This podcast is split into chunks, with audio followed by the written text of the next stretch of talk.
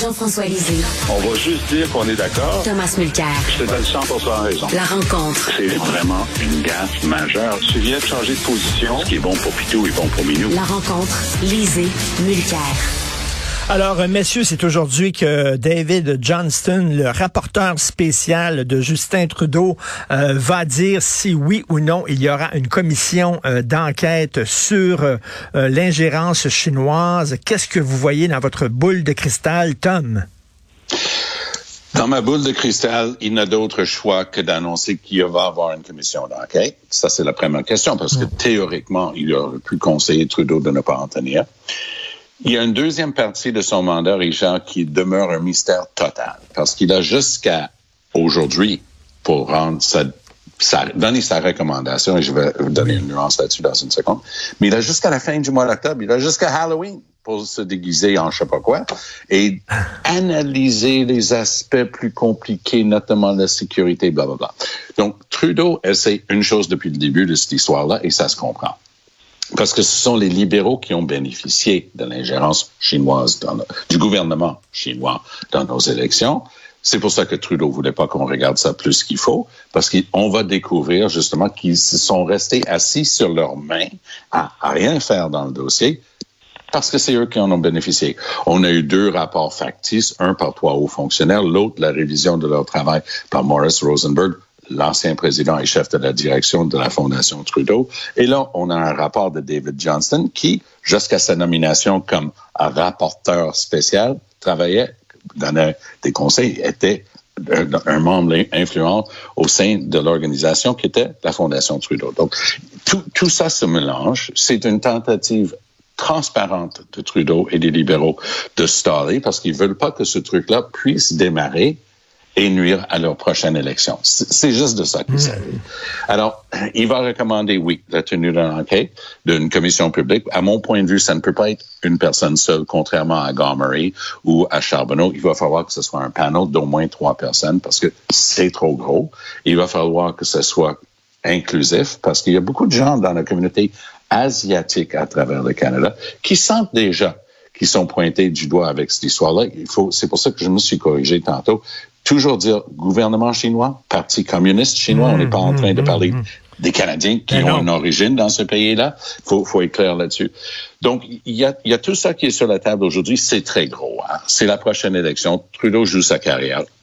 Trudeau connaît une chose. Il connaît l'historique du Parti libéral du Canada. Il sait que Gomery a sabordé le Parti libéral pour dix ans.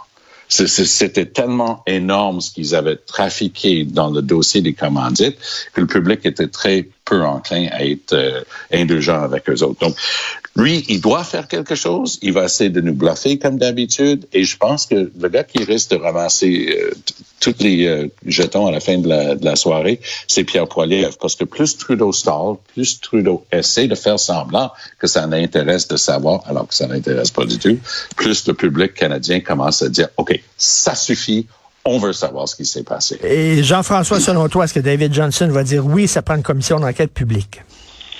Ben, c'est ce que j'espère, mais je ne le sais pas. Et c'est ça la, beauté de la chose, c'est que tant qu'on ne le sait pas, on ne le sait pas. La seule indication qui a coulé, c'est que euh, il y a quelque temps, il aurait dit à des proches qui n'étaient pas complètement convaincus de la nécessité d'une enquête publique.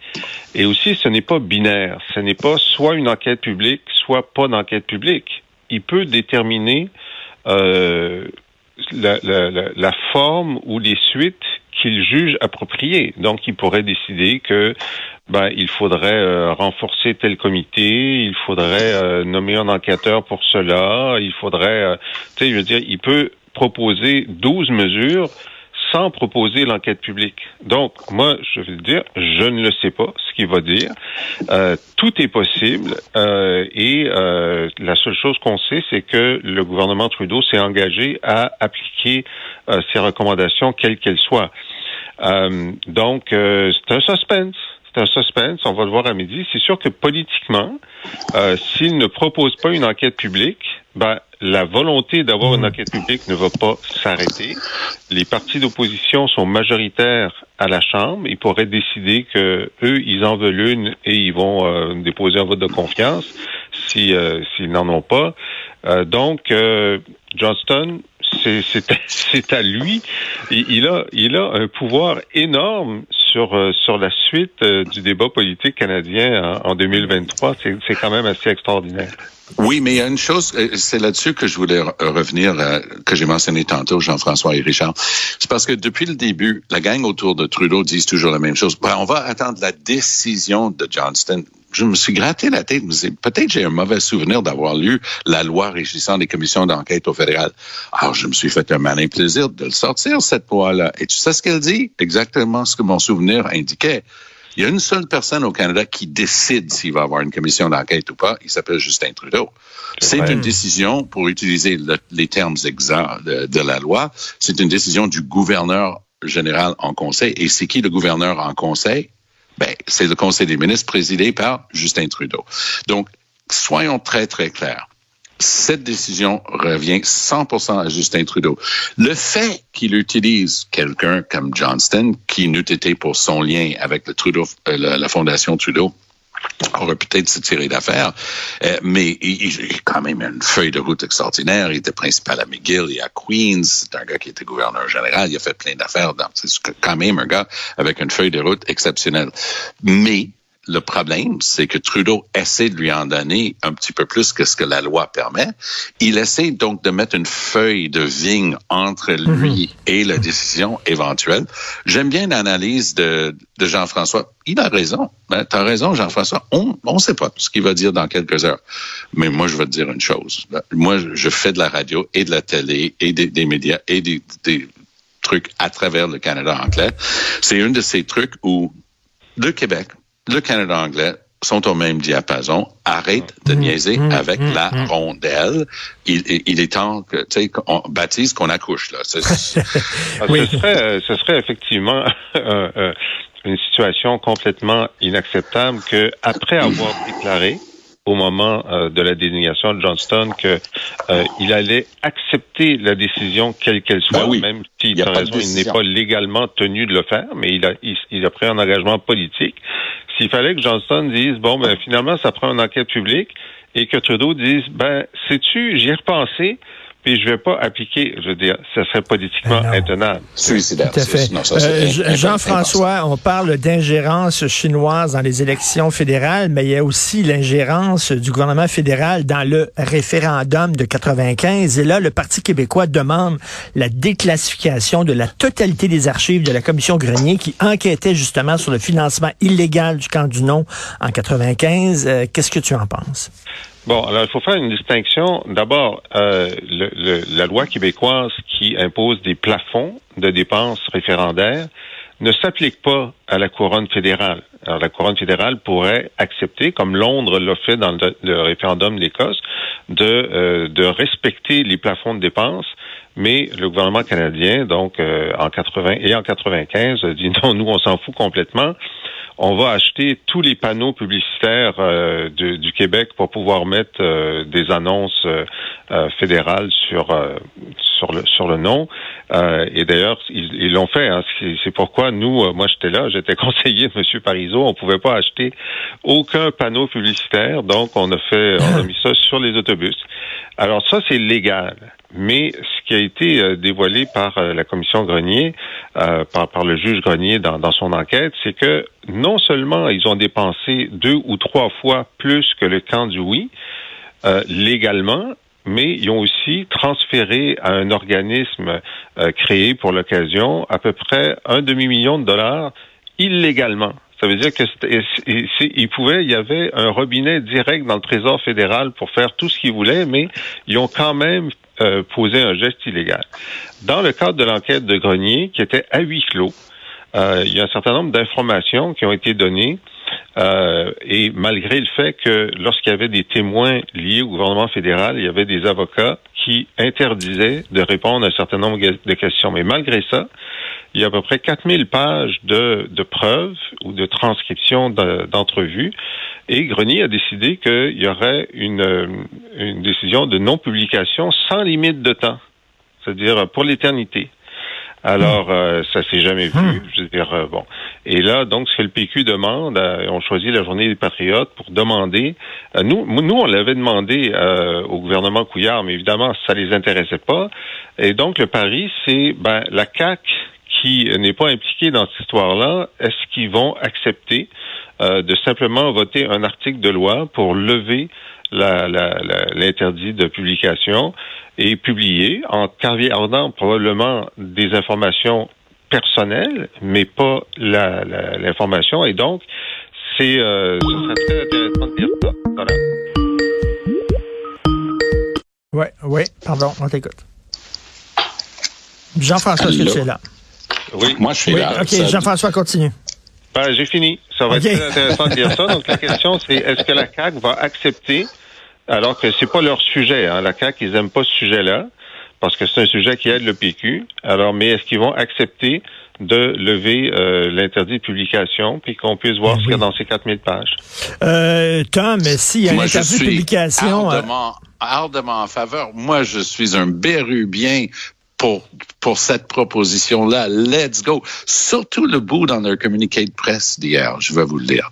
De plus, si des gens ont participé à une fraude électorale, les citoyens ont le droit de tout savoir du modus operandi quand Pascal Baribé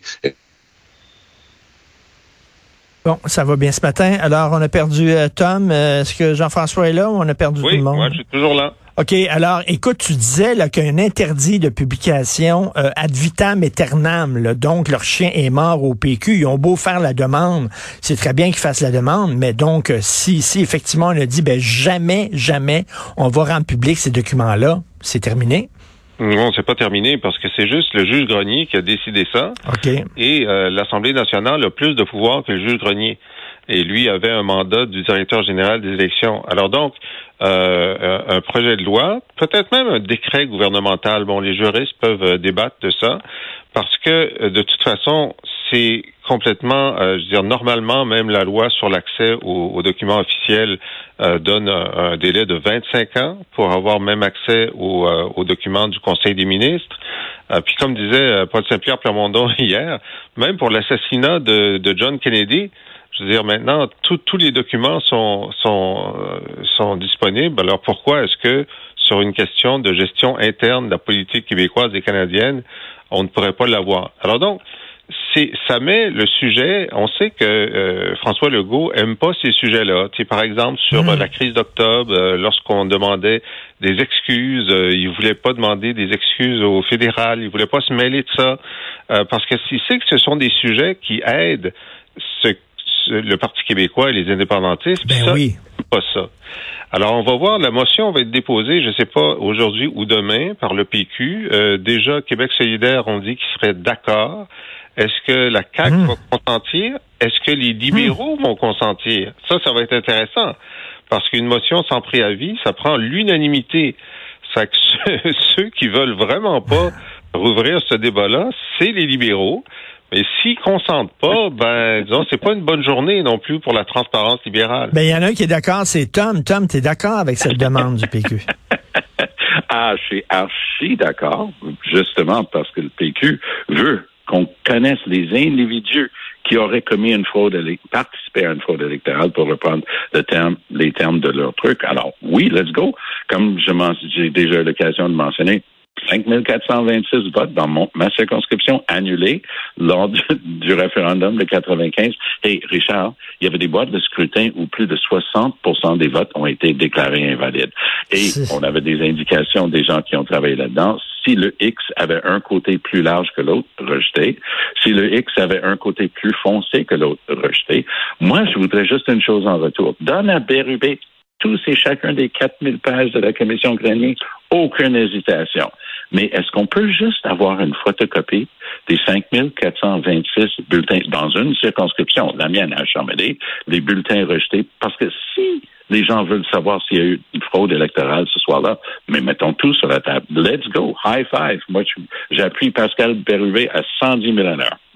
Est-ce que, Jean-François, tu fais partie de ceux qui disent on s'est fait voler le référendum en 95? Ben, juste euh, pour euh, l'information complète euh, des, des auditeurs, euh, les, les scrutateurs qui ont fait ce que ce que Tom décrit avec justesse ont été poursuivis par le DGE et ont été déclarés non coupables en première instance et en appel. Maintenant, ta question c'est est-ce que quoi? Est-ce que est-ce que, c'est dévolé Écoute, à partir du moment, à partir du moment où on sait que, euh, en plus d'avoir euh, mis énormément d'argent, ils ont donné de l'argent illégalement. Si on était aux Jeux Olympiques, euh, puis que le Canada avait eu la médaille d'or, ben le Comité international olympique retirerait la médaille d'or parce que maintenant on a la preuve qu'ils ont été, que, que, ont été dopés. Hein, ils ont été dopés illégalement. Mais on n'est pas aux, Jeux olympiques, donc on ne le sait pas. Moi, la deuxième chose qui m'a toujours frappé, c'est que euh, les gens ne croient pas quand je dis ça. Là. En 95, on avait demandé de modifier la loi électorale pour que les, les, les électeurs puissent euh, aient, l'obligation de démontrer leur identité avant de voter, c'est-à-dire avec euh, leur permis de conduire ou leur passeport. Et les libéraux étaient contre. Ok? Maintenant, ça se fait, évidemment, ça se fait comme dans la plupart des pays du monde. Mais donc, ce refus de permettre de vérifier l'identité des électeurs en 95, euh, pour moi, ça a toujours été euh, une zone, une zone grise. Voilà. Et en, terminant rapidement, euh, Ruba Gazal, euh, qui aimerait bien être co-porte-parole de Québec solidaire. Euh, Tom, euh, Manon Massé, les gens l'aimaient bien. Ils sentaient qu'elle était près du peuple, qu'elle était, elle représentait la vieille gauche qui défendait les petits travailleurs, les gangs petits, tout ça. Est-ce que Madame Gazal, elle est beaucoup plus dogmatique et idéologique, par exemple, que, que Non, pas dans mon expérience avec elle. C'est vraiment une politicienne redoutable à, à mon point de vue elle représente la nouvelle génération. Euh, est-ce que ça fait deux personnes donc avec elle et Gabriel Nadeau-Dubois qui sont à peu près dans le même groupe d'âge, les mêmes visées sociales et ainsi de suite? Peut-être, et c'est peut-être une des critiques qu'on pourrait faire. Mais les autres personnes que l'on regarde sont notamment la députée de Sherbrooke, l'ancienne députée de Rouen-Noranda était apparemment en liste aussi. Donc, c'est quand même la représentation d'un changement de garde. Manon Massé était tellement ce que tu viens de décrire, euh, sa conférence de presse euh, la semaine dernière, c'était émouvant. Elle hmm. parle justement des gens qui, qui, qui n'y arrivent pas et que les gens hésitent à regarder dans les yeux quand on les voit dans la rue. Tu, sais, tu vois son expérience et sa sincérité qu'elle en parle. Euh, Ruba Gazard, intelligente, euh, déterminée, dévouée, elle, s'est faite élire assez facilement euh, dans, dans, une, circonscription qui détenait déjà, évidemment, euh, le Québec solidaire. À mon point de vue, Richard, on va entendre parler très souvent et, longtemps d'elle. Elle, va faire sa marque. Elle a une, une, une attitude beaucoup plus, je, je vais utiliser un drôle de terme, modeste. Euh, elle aborde les questions avec une certaine réserve personnelle, tandis que Gabriel Nadeau-Dubois, il a un avantage, il sait. Il, sait. Et, ça transparaît parce que quand il parle, il va te le dire qu'il sait et c'est pas la peine de lui poser d'autres questions. Elle a une approche un petit peu plus modérée, vraiment faisant attention d'écouter les, autres et tout ça. C'est quelqu'un qui, a beaucoup de qualités politiques et je pense que va être là pendant longtemps. Euh, Jean-François, est-ce que les représentatifs de la gauche traditionnelle qui défendait les gangs petits ou plus représentatifs de ce qu'on pourrait appeler la gauche woke? Ben, c'est peut-être un mélange des deux, euh, mais moi, il y a, y a, une question que j'ai trouvée intéressante dans euh, sa décision de, de, se présenter. Donc, on, on, aura probablement une course. Si effectivement Christine Labrie de Sherbrooke et euh, Émilise euh, Le se présentent aussi, ça va être intéressant. Mm-hmm. C'est que Ruba Gazal a décidé de dire, ben moi, je veux parler beaucoup plus d'indépendance. Puis l'indépendance, c'est une priorité. Ben, moi, je suis un indépendantiste, alors je suis très content d'apprendre ça. Mais il y a deux mois, dans une entrevue avec euh, un balado indépendantiste, elle, a déclaré que elle, de toute façon, au fédéral, a voté NPD. C'était sûr. Il n'y avait aucune hésitation. Alors, si tu dis, écoutez, moi, j'ai 15 priorités en politique, puis l'indépendance, c'est la quatorzième, ben là, je peux voter NPD au fédéral. Mais si c'est ma priorité des priorités, pourquoi tu votes pour un parti fédéraliste au fédéral? Ben oui. Alors donc, elle, elle, elle, s'est mise dans une situation un petit peu compliquée où euh, je suppose, je ne sais pas ce que Christine Labrie et euh, Émilie vont dire. Est-ce qu'il va y avoir des journalistes qui vont commencer à s'intéresser à ça? je pense que les deux vont probablement dire qu'elles votaient NPD aussi. Et c'est ça, le, ça c'est une réussite, une prouesse euh, de Québec solidaire. Parce que je les connais personnellement, OK? Je connais beaucoup d'organisateurs solidaires. Pourquoi? Parce que c'était mes organisateurs à moi. Et est-ce mhm. qu'ils voteraient oui dans un référendum? Jamais dans mille ans. Mais ils sont tous des, des vraiment des socialistes dévoués, pas doctrinaires, mais vraiment en faveur de d'enlever les inégalités dans notre société comme disait Richard en décrivant Manon Massé, mhm. vraiment dans cette mouvance-là. Alors, c'est un, un, paradoxe et un mystère, mais c'est aussi le reflet qu'on n'a pas un parti euh, à gauche qui soit pas souverainiste. Euh, le, Parti libéral va savoir ce que c'est aujourd'hui. Euh, le, bloc Québec, pardon, le, la CAQ de François Legault à droite économiquement milieu socialement la plupart du temps. Donc, c'est assez difficile de se définir. Si tu es à gauche, n'as pas d'autre choix que d'être avec Québec solidaire au provincial. Donc, même si tu es fédéraliste, tu votes pas aux autres. Et au fédéral, je m'excuse, là, mais Blanchette est tout sauf à gauche. Et donc, les gens le regardent dire, non, moi, je vais voter pour le, euh, au fédéral, je vais voter pour le NPD. C'est une contradiction hmm. Claire, comme ben, Jean-François vient de le dire, mais le reflet d'une réalité politique québécoise et canadienne.